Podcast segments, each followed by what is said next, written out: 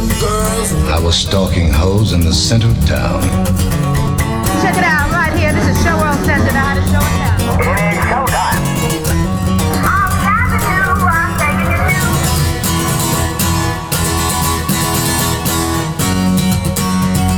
Welcome to Tales of Times Square, the tapes.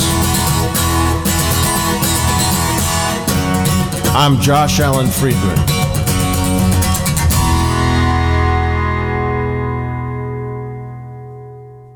Hello, suckers.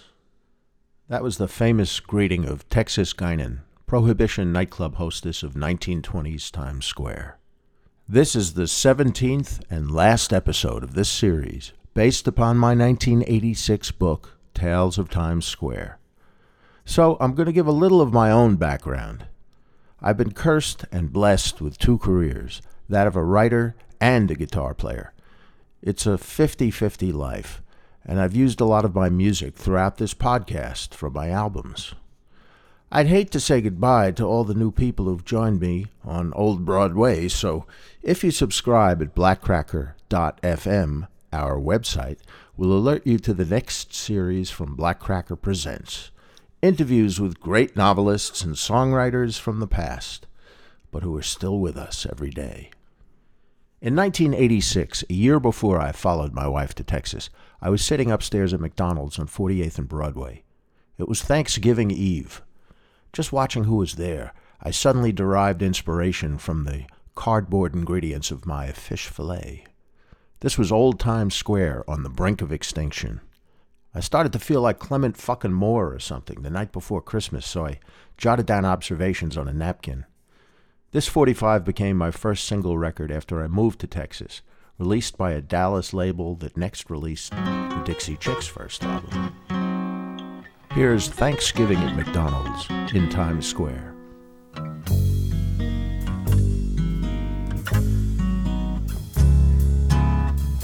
Baby, I watched a horse vomit at 46 and Duffy Square. Little Jack Horney was up in the awning of Howard Johnson's neon glare.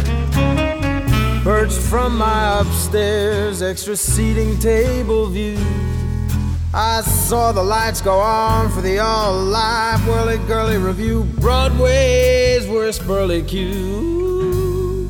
First time since 62.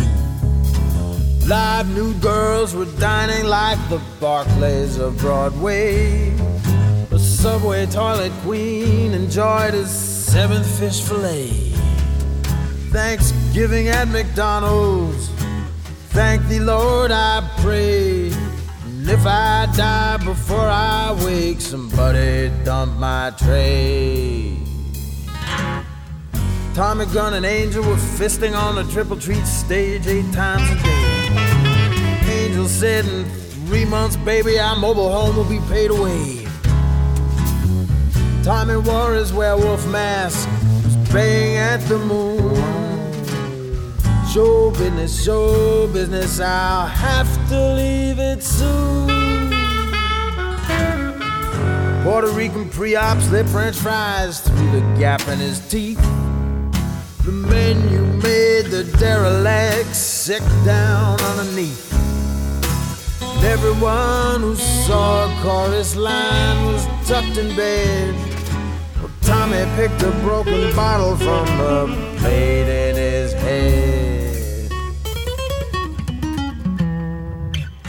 Soda can man made the rounds, calling Dr. Pepper Dr. Brown. Styrofoam's all he could afford to eat. Bedlam on the takeout line. Squeegee wants his fries. Counter boy from Golden Gloves knocks it right between his eyes. El Producto from the corner of the crossroads of the world. Deliver me by subway from the Bronx. Christmas in the drunk tank. Easter in Bellevue. There's only one establishment I'd like to dine with you. Thanksgiving at McDonald's. Thank thee, Lord, I pray. And if I die before I wake, somebody please dump my.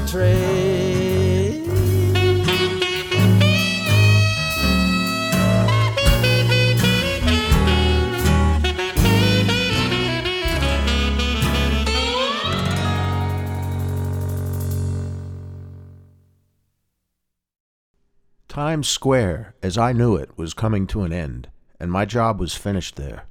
But what a time was had! I learned many of its secrets behind the forbidden back doors of establishments that were themselves forbidden. But where did my fascination with Times Square start? Well, I was always attracted to bad neighborhoods. But long before that, my grandparents, born on the Lower East Side at the turn of the century, gravitated to Times Square like everybody else. My grandfather moonlighted at silent screen movie theaters during the 1920s, playing stride piano under the screen.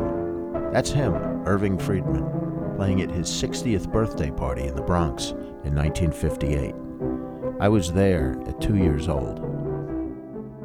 And here's my dad, novelist Bruce J. Friedman, making a toast. I'd like to propose a toast right now to my father. It's February 2nd, 1958. To my father on his 60th birthday, many more years of health and happiness. Thank you very much. From 917 Sheridan Avenue in the heart of the United Nations, the, the flash of Glen Cove. He's got a full And map. here's What's me your name, little boy? at two. Hi. Josh, Josh Allen Friedman. Very good. Now, do we have anybody else here? My father's spinster Aunt Essie spent her life as a box office marm in the Shubert Theater on Broadway, dispensing the tickets for Pal Joey, Babes in Arms, Kiss Me Kate. She didn't talk much. Because of Essie's ticket connections, my father was ushered into every flop on Broadway during the 1930s and 40s, never the hits. My grandmother admired press agents who abounded in Times Square and hoped my father might rise to such a position. Press agent, the height of prestige, when he grew up. Ladies and gentlemen, once again from My Fair Lady, I've grown accustomed to her race. Sort of a song for segregationists. Only I could always be that way again, and yet I've grown accustomed to her looks, accustomed to her voice, accustomed to her face. I was Sexy Rexy Friedman. So I felt some ancestral connection to Broadway. Like returning to an elephant graveyard, I was enthralled. The decaying theaters where showbiz was invented, the pastrami sandwiches and Nedick's hot dogs, the low budget girly flicks, the sex and danger, the showgirls and strippers and hookers who had their slut pumps customized at the Paradise Bootery on Broadway. Gorgeous gals who didn't know that they were beautiful aging guys and dolls in the Damon Runyon sense, if you picture the musical.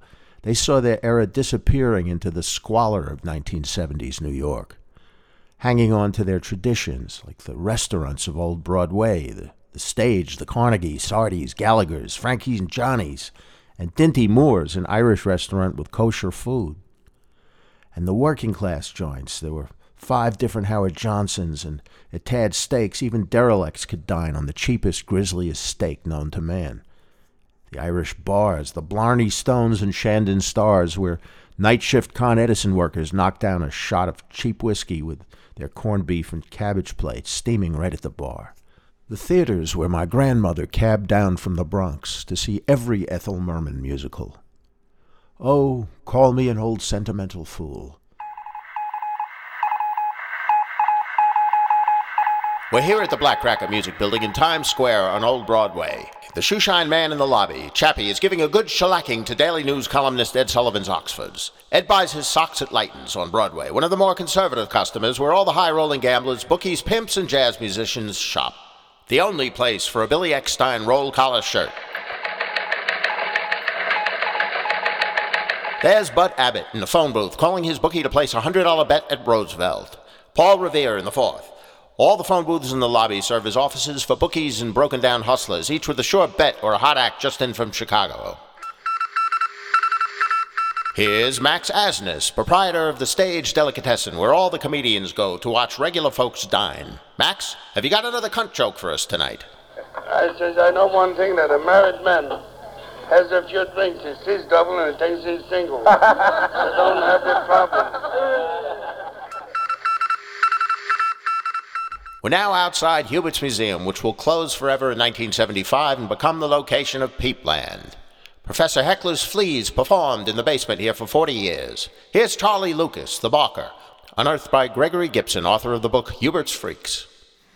This is 42nd Street. This is Times Square. Hubert's Museum have been in business for 41 long years. We have the biggest and the best show in town. And it's alive, living, as you or I. It's like dying going to heaven. If you have 50 cents, you'll get in here. Hurry along, hurry along, hurry along, hurry along. Come in. It is showtime By the time I came of age, Times Square had turned into Dante's Inferno. To an adolescent boy, a hooker seemed like some mythological creature, something from a grim fairy tale. I couldn't believe they really existed. Yet all across 8th Avenue, far as the eye could see, were ladies stationed in doorways, at ramshackle massage parlors, lurking in alleys when you emerged from Fiddler in the Roof or Man of La Mancha. They catcalled, made eye contact, beckoned to come hither. So I will now delve into the most compelling, intoxicating lure of Old Time Square the endless whirl of girls, girls, girls. Wait a minute, I can't do that. I got a family, you know. But once, in an odd situation, I was stationed in the back of a limousine in Times Square. Several hookers knocked and asked if they could come in from the cold. It was 20 degrees outside. Of course, I let them in. We parked on 42nd Street between 9th and 10th Avenues, where it was barren of traffic, and the girls made themselves quite comfortable. But then a hard knock on the window. Two angry cops having a bad day.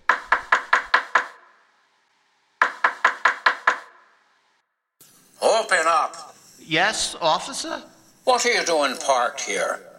And what's going on in there? I'm, I'm doing research. Research, is it? And just what kind of research might that be? Actually, I'm, I'm working. Working? And who might these girls be? These are workers. I'm gathering statistics. That's the biggest load of horseshit I've heard all week. Statistics on what? Well, on, on these girls here. I'm with Screw Magazine. Screw Magazine?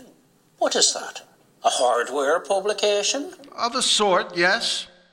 Nuts, bolts, that sort of thing? Well, no, it's it's a. I've heard enough. Is that what you're going to tell the judge when I bring you downtown? Yes, I am. Cause that's where you're going, under arrest. How do you think you get your statistics? You get them from Screw. Here's my press card. You can check with Inspector Burke at headquarters. Inspector Burke? Oh, I know Inspector Burke. Well, check with him. He'll tell you. Screw. You're saying you're going to tell that to the judge? Certainly. We'll all be caught between a shit and a sweat. All right, well, just move on. You can't park here.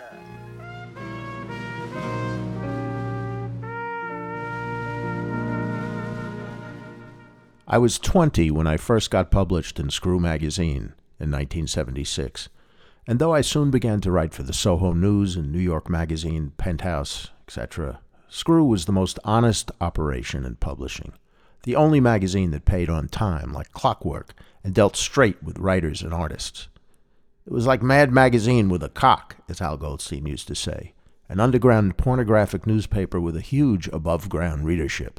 It sold between 50 and 100,000 copies a week and was stacked out front of every newsstand in New York, right alongside the Daily News and the Post. A hard boiled newspaper reporter who'd gone to college with my father took me out to dinner. I'm ashamed of you, Josh, he confided over drinks. Aren't you ashamed to work there? You'll never be able to get a job at the Daily News. You need to do a few more stories for New York or The Voice. Sweep all that dirty crap away. And then from the side of his mouth, Geez, I bet you get to meet some broads there. What do you say, me and you? We take on a few of those porno broads one night. Geez, that Goldstein must be rich. How much is he worth? Anyway, I'm ashamed of you. I'm telling you. Get out of there. When the staff of Screw went out to dinner in the 1970s, we all drank a toast to sexual repression. The guilt, the shame, the legal battles against sex. Where would we be without it? The editors at Screw were just family men who got their nightmares out on paper. At our weekly editorial meeting at the office on 14th Street over coffee and donuts, Al Goldstein brought a guest each week to observe us in action. He brought Melvin Van Peebles, Jerry Damiano, Gay Talese, Philip Roth, even Abbie Hoffman when he was out on the lam. Roth called us nine to five anarchists. The job of covering Times Square soon fell to me. Nobody else wanted it. Other writers were ashamed to be seen there, frightened, or considered it beneath them. There were like 50,000 writers in New York, and I had this whole place to myself. I remember a couple of melody burlesque dancers canceling an evening out with me and my writer pal, Mickey Descend. They had to run up to the Bronx to entertain some cement union officials. I remember thinking, some fucking cement truck guys are more important than Mickey and me? But they were captains of the Colombo family, run by Junior Persico, Big Dino, and Tommy Schatz. These guys are heavier than the Sopranos. Those were $500 BJs. I recall riding across 42nd Street in the back of a cop car one Saturday night in August. It was 100 degrees outside. The windows were rolled up and the air conditioning was on full blast. Round, round, get around, I get around, yeah, get around, round, round and the Beach Boys' I Get Around was playing on the radio. While we were surrounded by skells, that's what the cops call these festering junkies, and prostitutes, and winos, and ghetto kids, and felony sneakers. But the old timers were always my favorites. Here's an audio montage of the people from Tales of Times Square. Yesterday's cheers have a very short echo. You got the pornography, all that ugly filth. Showworld is a porno supermarket. You gonna have a change? No, sir.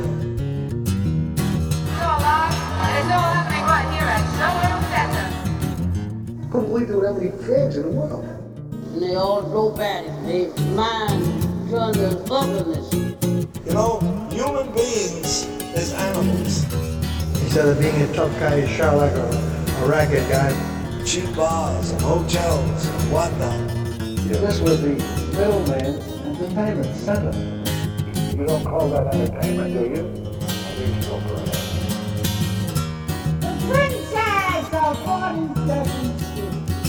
Izzy, you want to be smart, do it the right way. Behave yourself. Let the authorities clean it up. They can do it in 24 hours. We're in the last days people that went in there to, to, to play with themselves. Strip around Strip, strip, strip. You're blood uh, fire. Great person. You have confidence. Who doesn't? My self-respect is not for sale. My self-respect is not for sale. My self-respect is not for sale.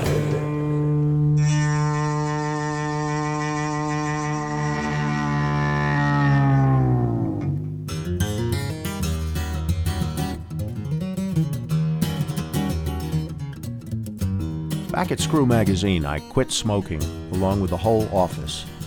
Met some of my best friends for life, like Richard Jaccoma, who plays the Irish cop on this episode. And most serendipitously, I met my wife.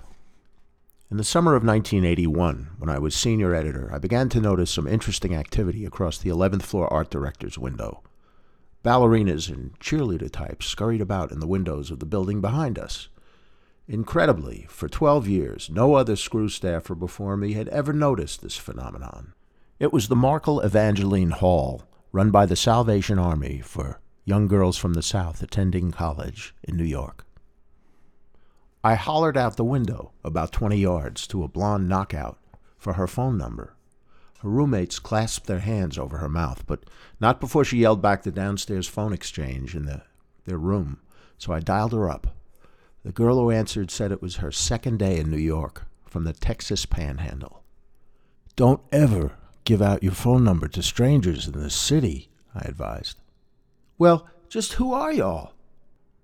We're Screw Magazine. And thank God you gave your number to us. If you had been across from Time Life, you would have really fallen in with some perverts.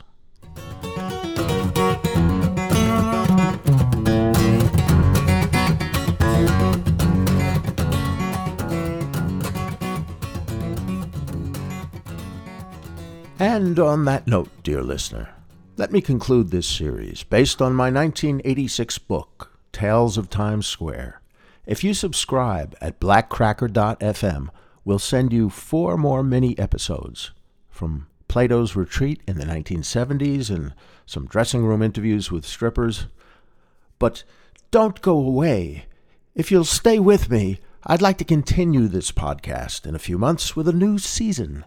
Black Cracker presents great novelists and songwriters who are no longer with us Mario Puzo, Doc Pomus, Jerry Leiber, Cy Coleman, and even a 1977 interview with Lou Reed in which he threatened to kill me. I'd also like to delve deeper into that long lost state of mind that was 20th century New York.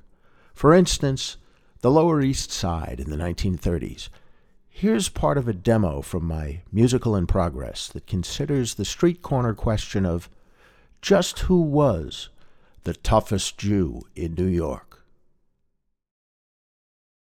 Some Jews are hot, some Jews are cold, sweating in their shop, prematurely old. There's smart Jews and upstart Jews, and thousands of pushcart Jews, and orange and.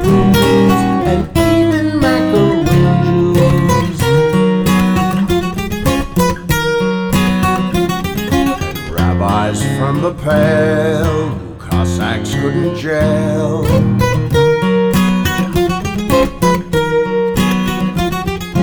One Supreme Court fellow, and half of Fiorello.